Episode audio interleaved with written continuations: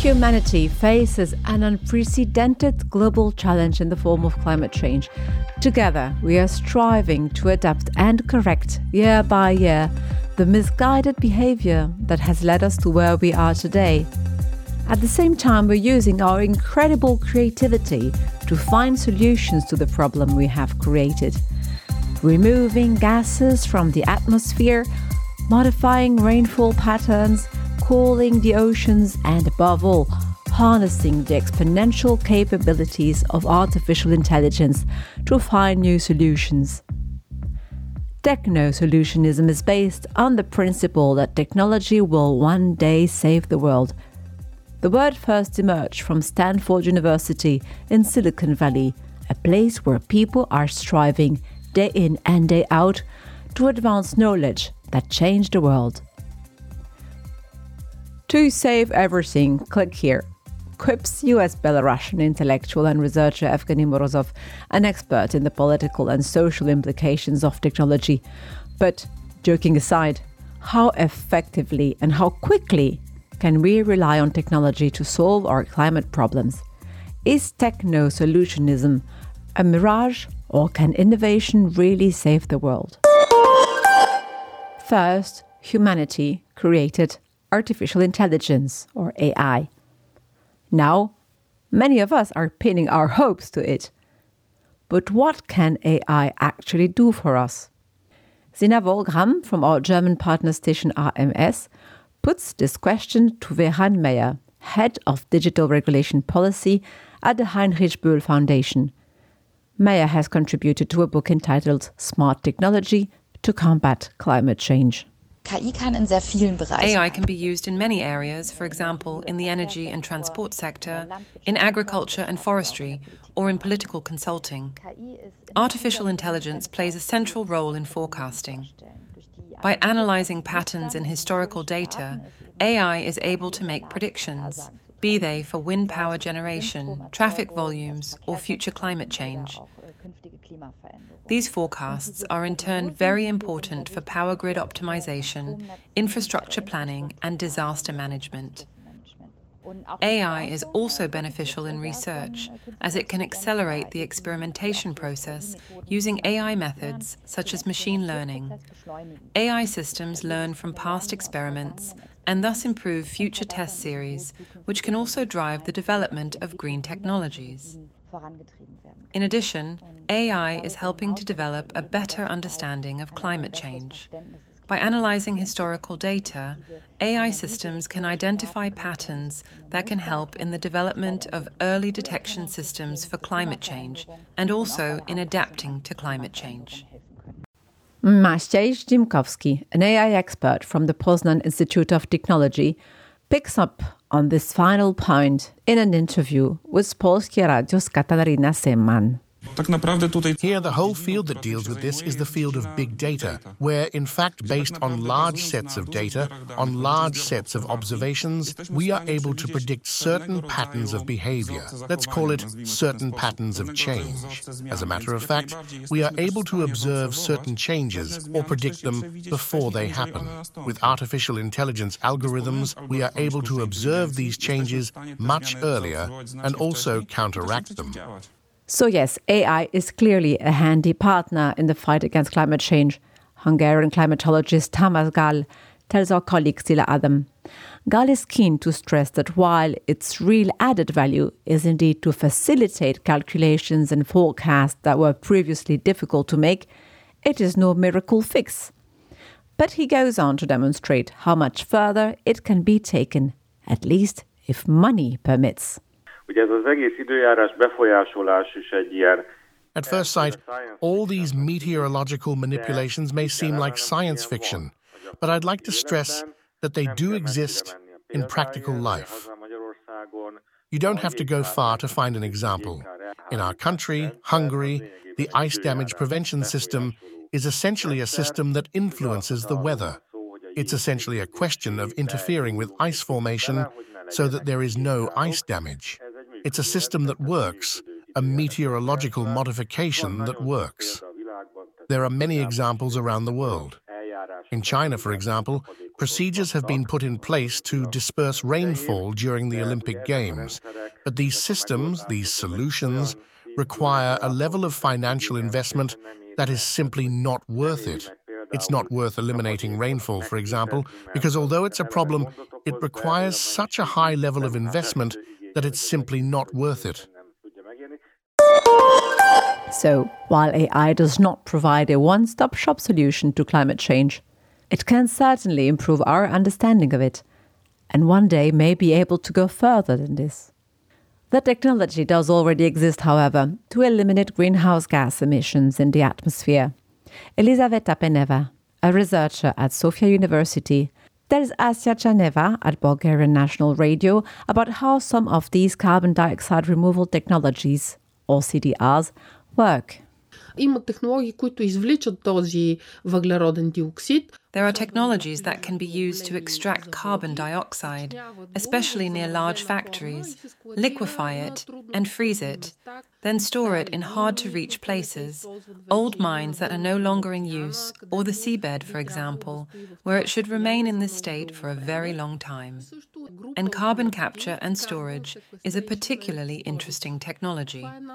Air and water can be used in a chemical process to produce fuel and a car running on this fuel will produce no emissions. This said, even a quick glance at some of the many known methods of eliminating carbon dioxide from the atmosphere planting trees and crops, encouraging the growth of ocean fauna, direct capture from the air makes it clear that virtually none of them offer the prospect of rapid change. It can take, for example, more than 30 years for a tree to reach maturity as we saw in a previous episode. And carbon capture and storage brings with it major logistical complications, such as transport and underground storage, not to mention the cost implications. In an interview by Mart Wallner from Kuku Radio, Erki Anni, a partner at a green technology investment fund in Estonia, says a lot more money is needed before these infant technologies become useful and significant. Üks Euroopa suurim ähm, rohetehnoloogia riskikapitali fond, äh, World Fund, üks maailmafond. One of Europe's largest green technology venture capital funds, the World Fund, presented a very informative graph illustrating our current capital needs. Everyone can imagine a timeline from 2000 to 2050. Between 2000 and 2023, investments in green technology have reached the threshold of $1 trillion. Before that, there were just small amounts.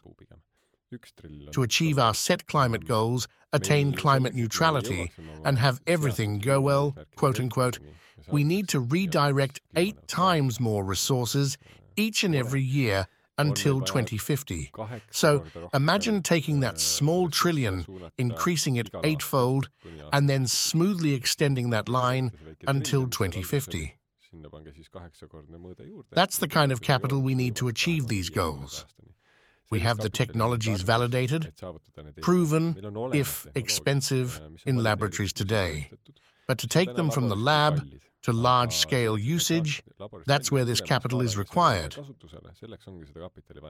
However, because even less high tech climate action still requires time and money, the techno solutionist discourse can appear reassuring. It is often used by climate skeptics, conservative groups, and even far right groups to back up their case that there is no cause for alarm. And that is indeed the danger of techno solutionism it encourages inaction. For Meglena Antonova, director of Greenpeace Bulgaria, it's an excuse to delay very necessary changes. Според нас по-голям част тези технологии крият едно in our view, most of these technologies conceal a delay in the energy transition process. They are invested in to keep the companies that generate profits from fossil fuels running so that they can continue to operate in the same way, presenting solutions with controversial effects as an alternative to reducing the use of coal, petroleum products, gas, and so on. So it's just wishful thinking? Maybe. But who knows? New technological developments might turn things around quite out of the blue. Or maybe we will suddenly discover a way of life that is more respectful of our planet. Such as, you may ask, well, Lara Ulchakar, a scientist at the University of Ljubljana and the Jožef Stefan Institute, thinks it's not out of the realm of possibility that we could spread our pollution and our solutions into space. Ulchakar is talking to RTV Slovenia's Lydia Petkovic. If, for example, mining moved into space to mine asteroids in the asteroid belt, we would get rid of this industry. And the long term goal is to invent effective energy transmission. We could have solar power plants around the sun that would be much more efficient. On Earth, for example, a lot of solar energy is lost in the atmosphere. Perhaps that all sounds a little far fetched, but Ricardo Conde, president of the Portuguese Space Agency, tells Cristina Nascimento at Radio Renascença that extraterrestrial solutions to climate change are currently under development. Uma nova geração que vai ser, está a ser desenhada do There's a new generation of Copernicus being designed, which aims to respond to more and more digital models of the planet in various ways. One of the most ambitious things, perhaps, is how carbon exchanges can be monitored so that we know what the balance of carbon transactions is between carbon emissions and carbon capture. This is something that is still in the research domain, but at this very moment, new sensors are being made and launched to already start testing this technology. Aiming high is all well and good, but perhaps we should start with what's more within our reach. Paulius Petrauskas of Lithuania's innovation agency says that in order to achieve real technological breakthrough, it is important to kick off the process by deploying existing and proven solutions. We need to understand that in order to move in a creative and innovative direction, we first need to clean up our own backyard. It is a matter of implementing new technologies, those we have already developed, so that we can move on to the next stage. And it is this synergy, the transition from the current technologies, which we need to integrate and renew, that is the way to developing future technologies or products. One cannot exist without the other. Joseph Stiglitz, a world renowned economist from Columbia University in the US, agrees. He tells Gigi Donelli at Milan Radio 24 that rather than waiting for the one big perfect solution, we need to start making those little everyday changes that can help to make a difference. It has to be comprehensive and systemic innovation. Uh, each of us has to be doing innovating in the area that we're we're working in. So uh, there will be big innovations. You know, the the the innovations uh, like the reduction in the cost of renewables by some uh, 75% or more. That's a big innovation that is going to make a big dent. But there are lots of smaller innovations. Uh, a little software improvement that makes our energy a little bit more efficient those things add up. So every producer in the economy and every consumer in the economy has a role in innovation. And uh, sometimes we forget as consumers, uh, we also, uh, how we behave, we can change that. And you can think of some of that is innovation. So I have a very comprehensive uh, approach, attitude towards innovation. And I think it's the only way that we are going to create sustainability with global equity. So, as we have concluded time and again in our Green Deal podcast, every European citizen has a vital role to play in limiting climate change and making the green transition work. And on that note, our Green Deal podcast series comes to an end. Many thanks to all of you for tuning in over the past three years or so. But fear not, our network of European radio stations will be back in February with a brand new podcast on the kind of Europe we, and more specifically you, want for the future.